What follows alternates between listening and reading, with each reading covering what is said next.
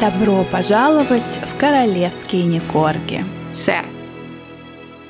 Привет, дорогие слушатели, с вами, как обычно, Оля и Катя, и сегодня мы открываем наш подкаст большим-большим шкандалом в благородном семействе, что-то пробздело в главном королевстве мира, стало известно, что адвокатские услуги принца Эндрю оплачивает его маман. Для тех, кто не в курсе, мы записали первый эпизод про криминальное прошлое и настоящее принца Эндрю и его связь с известным некогда финансистом, а ныне известным насильником Эпштейном. И, как вы уже, может, знаете из других источников, но надеемся, что из нашего, на принца Эндрю подала в суд одна из жертв сексуальных домогательств. И как только это все случилось, принца Эндрю тут же отстранили от всех королевских обязанностей, что подразумевает то, что ему перекрыли какие-либо финансовые снабжения.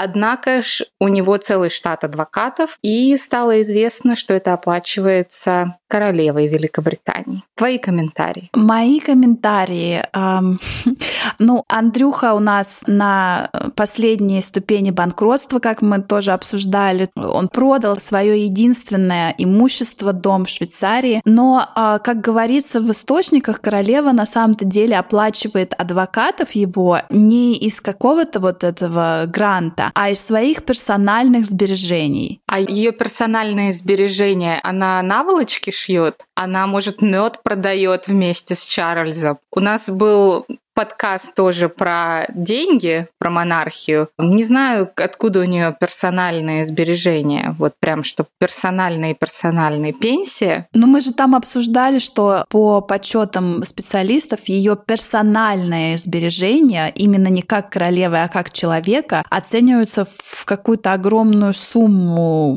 долларов США. То есть она может себе позволить самых больших э, классных э, злых юристов. Ну, конечно, сыночка корзиночка, корзиночка в беде, надо спасать. Но британская общественность всколыхнулась, не поддерживает это, так что будем следить за развитием событий. Да, тут появились какие-то непонятные новости о том, что принц Эндрю хочет вернуться к исполнению королевских обязанностей, что вызвало просто какой-то шквал эмоций у принца Уильяма. Да-да, по информации инсайдера, а вы знаете, это мое любимое, когда какой-то инсайдер без имени, который предпочитает оставаться анонимным, чтобы не сдать себя и продолжать быть инсайдером, сказал, что принц Уильям вообще-то на дядюшку, мягко скажем, зол и считает дядюшку цитата, риском и опасностью для королевской семьи, и что ни при каких обстоятельствах дядюшка Андрюха не должен явиться,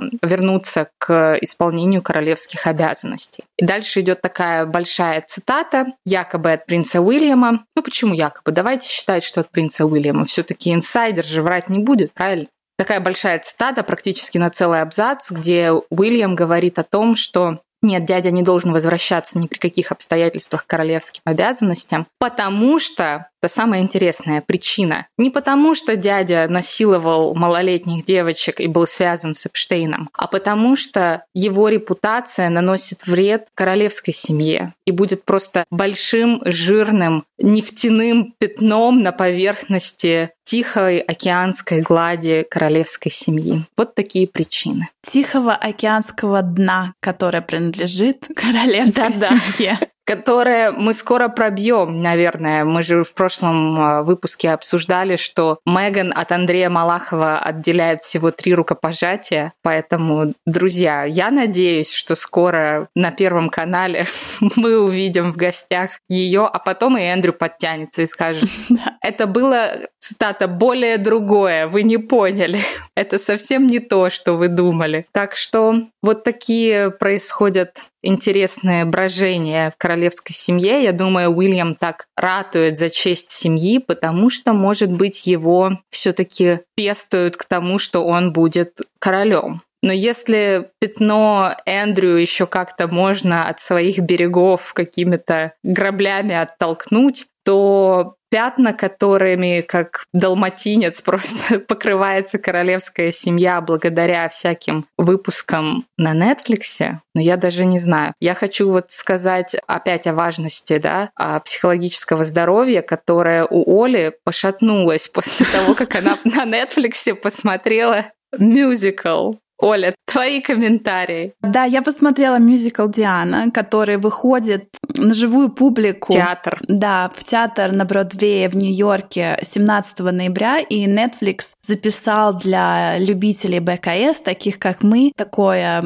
репетиционное, почти готовое, ну, готовое, скажем так, представление, светопредставление вот этого мюзикла, и с 1 октября оно транслируется по Netflix. И, ну, это, конечно, поразительный отстой, как говорится. А наше мнение, ну, мое мнение вы можете прочитать на нашей страничке в Инстаграм. Это собака королевский, нижнее подчеркивание, не корги. Но нас удивляет, как и, в общем-то, всех, удивляет молчание со стороны профессиональных жертв Меган и Гарри, которые, в общем-то, должны были вспыхнуть, встрепенуться и сказать, какого, вообще, какого, с какого боку, откуда, почему, зачем вот этот трэш э, на Netflix. У них там такие такие дружеские, понебратские отношения, повязанные они 100 миллионами долларов США с Netflix. И, ну, как-то все ожидали, что Гарри как-то прокомментирует вот этот недомюзикл. А он может прокомментировать? Все-таки Netflix им дал 100 миллионов долларов за какое-то кино, которое они до сих пор не родили. Ну, они рожают, это долгие роды, но... А это творческий полет такой у них.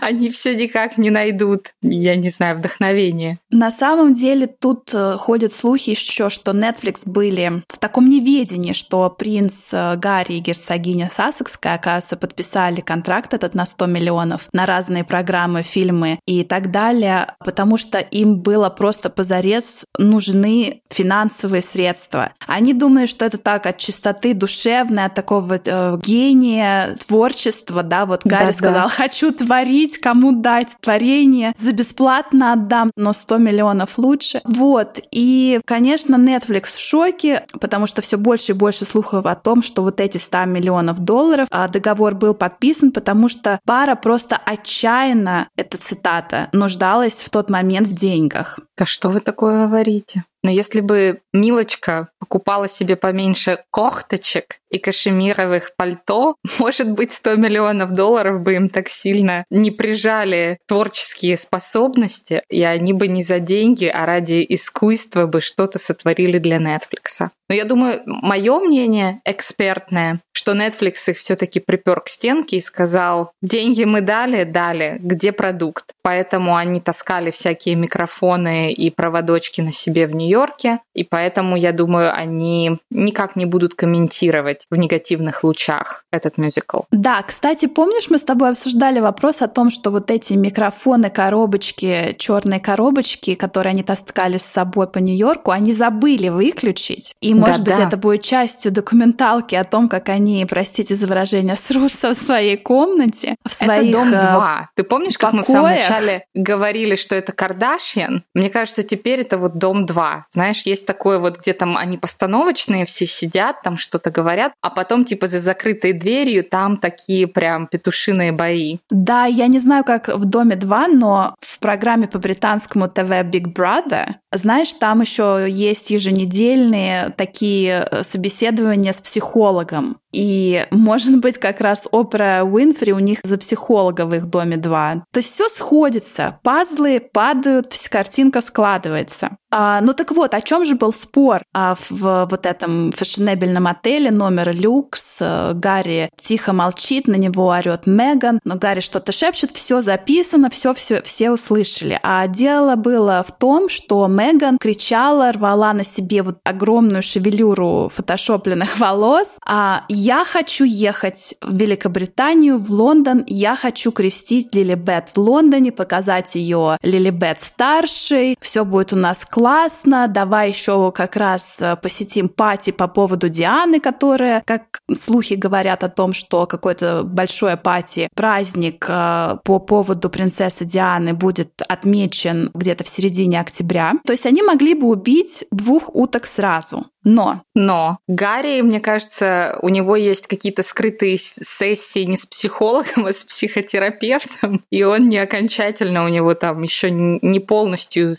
свистит чердак, он ей объясняет, это судя опять же по комментариям персонала и всех остальных, кто слышал их ругань, что сейчас ехать крестить Лилибет не время. Нам нужно подождать, когда успокоятся страсти, когда бабуля подостынет, и вообще мы их так обильно полили грязью, это будет выглядеть странно, что он вообще просто говорит моими словами, понимаешь? То, с чего у нас начался подкаст, то они бежали от ужасных расистов королевской семьи, то теперь они хотят ехать обратно и крестить Лилибет там. Но если у Меган в одном месте загорелась береста, то все. Она хочет, и она будет гнуть свое до последнего. Поэтому здесь я не знаю, то ли, может, Гарри и психотерапевт пытаются как-то вернуть ее на грешную землю, а может, им просто из королевской семьи сказали, вы и, и ваши Кристины, и ваши Лилибет нам вообще не упали живите своей жизнью. А вот то, что их не пригласили на празднование в честь принцессы Дианы, это довольно-таки достоверная информация. У меня тут еще такой вопрос. Принцесса Диана, день рождения в середине лета, умерла в конце лета. А что у нас в середине октября, что все вдруг очнулись просто ото сна, перед тем видно, как упасть в зимнюю спячку, что они решили вот что-то сделать для принцессы Дианы? Ну, тут два варианта. Первый вариант — это то, что из-за ковида пати было делать летом нельзя, а сейчас можно. Все придут э, с сертификатами по прививке от Элтона Джона до кембриджских и так далее. И второй вариант — это то, что это очередной маневр БКС о том, чтобы пустить нам пыль в глаза а, по поводу принца Андрея, что давайте забудем про принца Андрея, принц Андрей, давайте забудем про принца Эндрю, давайте веселимся, э, будем отмечать э, Диану, какая она была классная, хорошая. Да, это маневр. У, у меня есть э, третий вариант. А, я знаю, что у твоей собаки день рождения 14 октября. 13. 13 а у моей 24 И вот если вы не знали, на обложке помимо королевы вот эти две некорги — это наши собаки. Поэтому, может быть, кто-то там в администрации БКС слушает наш подкаст и решил приурочить празднование Дианы к дню рождения наших собак. Ну а если серьезно, то мне кажется, ты права, это второй вариант. Это все ради того, чтобы отвлечь внимание от скандала с принцем Эндрю. Тогда я не понимаю, почему они не позвали наш наших э, оскандалившихся опальных королевских особ, потому что вот они бы им контента отвлекающего напилили просто на полгода вперед. Слушай, может быть, они позвали, может быть, это Гарри, знаешь, топнул э, ногой ножкой в отельном тапочке, сказал, что э, мы не едем. То есть надо, кстати, посмотреть на отношения нарцисса с его жертвой, когда жертва делает такой rebellion, пытается противостоять стоять. Да, то есть это что-то да значит, это что-то да значит. Такая, может, агония предсмертная перед тем, как он полностью падет ее жертвой, он что-то там еще барахтается, пытается спастись. Да, но закончим мы наш подкаст все-таки такой э, милой новостью. Это о том, что 1 октября вы, наверное, все уже знаете, кто интересуется БКС. Эдо и Беатрис объявили, наконец, э, об имени своей дочери. Ее зовут Сиена Элизабет Мапелли Моци. Обратите внимание на второе имя Элизабет. И это складывается тоже в очень такую милую пазл с именем сестры Беатрис Евгении и ее мужа Джека, которые назвали своего ребенка Огуст Филипп Хок э, Бруксбэнк. То есть получается, что у Евгении Филипп, у Беатрис Элизабет и как бы Филипп и Елизавета объединились э, в своих, кто это уже правнуках. Правнуки, да. Несмотря на весь скандал с завещанием и со всем остальным, на поверхности они через поколение все равно вместе. Да. А на этом мы сегодня заканчиваем. А, мы готовим огромную кучу интересных выпусков как о криминальной Британии, а, представителем которой является принц Андрей, а, так и обо всем другом. Оставайтесь с нами, подписывайтесь на нас в Инстаграме и подписывайтесь на нас в Apple подкастах. До новых встреч! Спасибо и до новых встреч!